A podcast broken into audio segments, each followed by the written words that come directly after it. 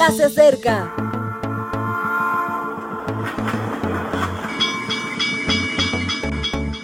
Partimos ya.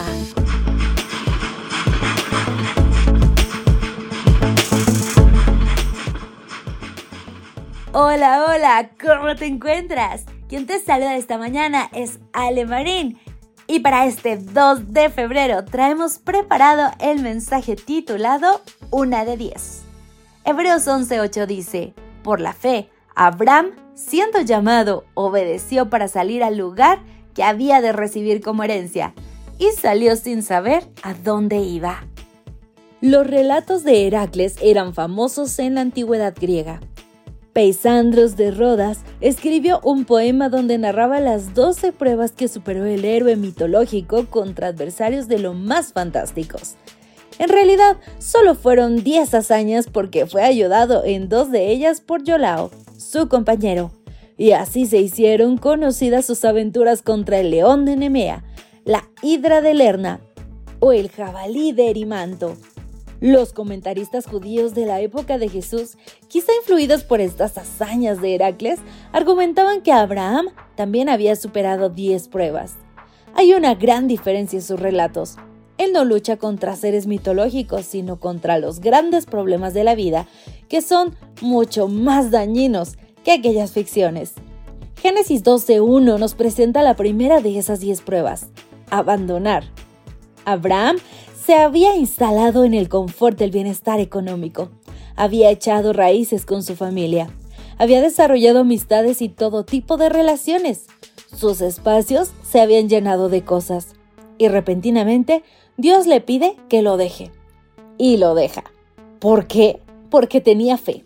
Eso quiere decir que confiaba en Dios, que creía en Dios y que era consecuente con Dios.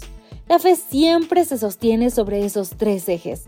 Primero, debe haber una relación y esta genera confianza. Segundo, debe haber un conocimiento porque conocer es comprender y apreciar.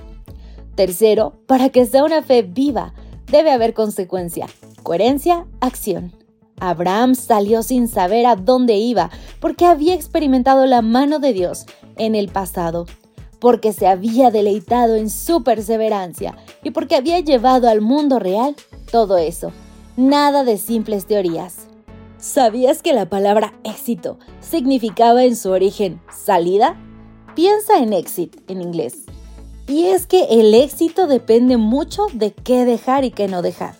La gente sale de compras, sale de fiesta o sale a ver qué pasa, pero ¿qué abandonan en esas salidas? ¿Mantienen la fe? Lo que mantuvo a Abraham fue la fe y lo demás no dudó en dejarlo porque aunque no sabía a dónde iba, tenía la certeza de que le iría bien. Hoy es un buen momento para pensar qué interfiere con tu fe y si puedes abandonarlo o no. Puede que sea una prueba para ti pasar a la consecuencia. Quizá no, pero el mero hecho de pensarlo dará más autenticidad a tu fe. No lo dudes.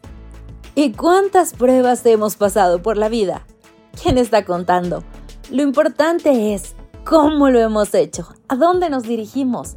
¿Cuál es el propósito? Porque si no, solo seríamos, existiríamos sin nada más. Y eso es una vida muy lamentable. Dios, sin embargo, le ha dado un propósito maravilloso a tu vida.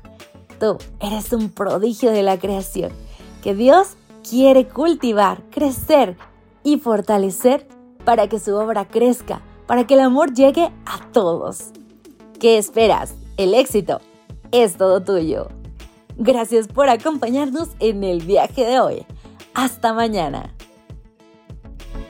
Gracias por acompañarnos. Te recordamos que nos encontramos en redes sociales.